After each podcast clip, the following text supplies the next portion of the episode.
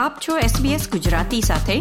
વિવિધ વિષય પર રસપ્રદ માહિતી મેળવો sbs.com.au/gujarati પર. નમસ્કાર. મંગળવાર, સોળમી મે બે હજાર ત્રેવીસના મુખ્ય સમાચાર આપ સાંભળી રહ્યા છો નીતલ દેસાઈ પાસેથી SBS ગુજરાતી પર.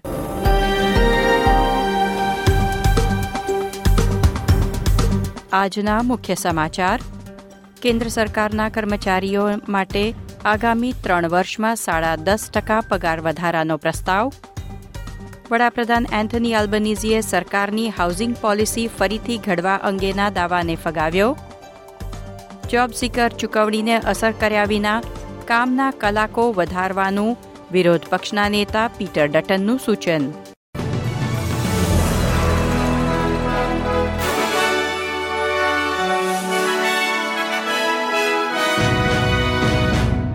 પ્રસ્તુત છે સમાચાર વિગતવાર.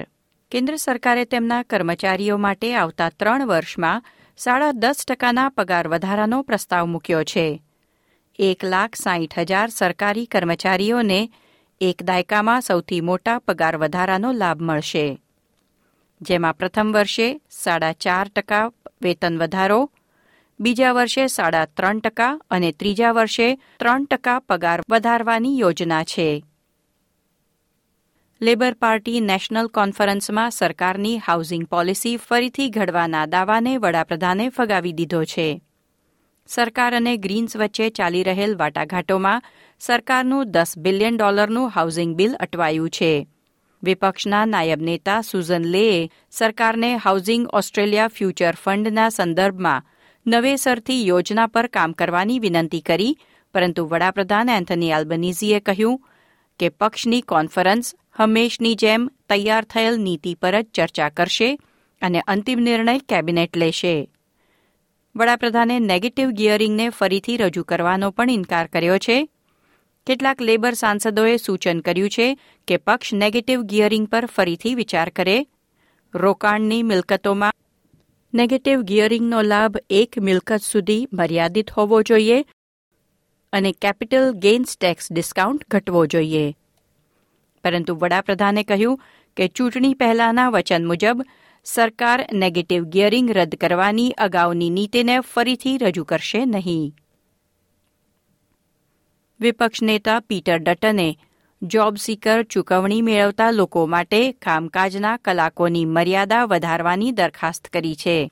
તેમણે કહ્યું વધુ કલાકો કામ કરવાની મંજૂરી આપવામાં આવે અને લોકો વધુ કમાણી કરી શકે, તો સરકારી તિજોરી પર બોજ હળવો કરવામાં મદદ મળશે. ગઠબંધન તરફથી જોબ સીકર ચૂકવણી મેળવતા લોકો માટે નાણાકીય સહાયને અસર કર્યા વિના પાંચથી દસ કલાક વધુ કામ કરવાની મંજૂરી આપવાની હાકલ કરવામાં આવી છે. ન્યૂઝીલેન્ડમાં વેલિંગ્ટન શહેરમાં એક હોસ્ટેલ બિલ્ડિંગમાં આગ લાગવાથી છ લોકોના મોત થયા છે અને ઘણા લોકો લાપતા છે. હોસ્પિટલ અને કતલખાનાના કર્મચારીઓ ટૂંકાથી મધ્યમ ગાળા માટે હોસ્ટેલમાં રહેવા આવતા હતા. ન્યૂઝીલેન્ડના વડાપ્રધાન ક્રિસ હિપકિન્સે જણાવ્યું, લોફર્સ લોજ હોસ્ટેલ તાજેતરમાં જ બિલ્ડિંગ ઇન્સ્પેક્શનમાં પાસ થઈ છે.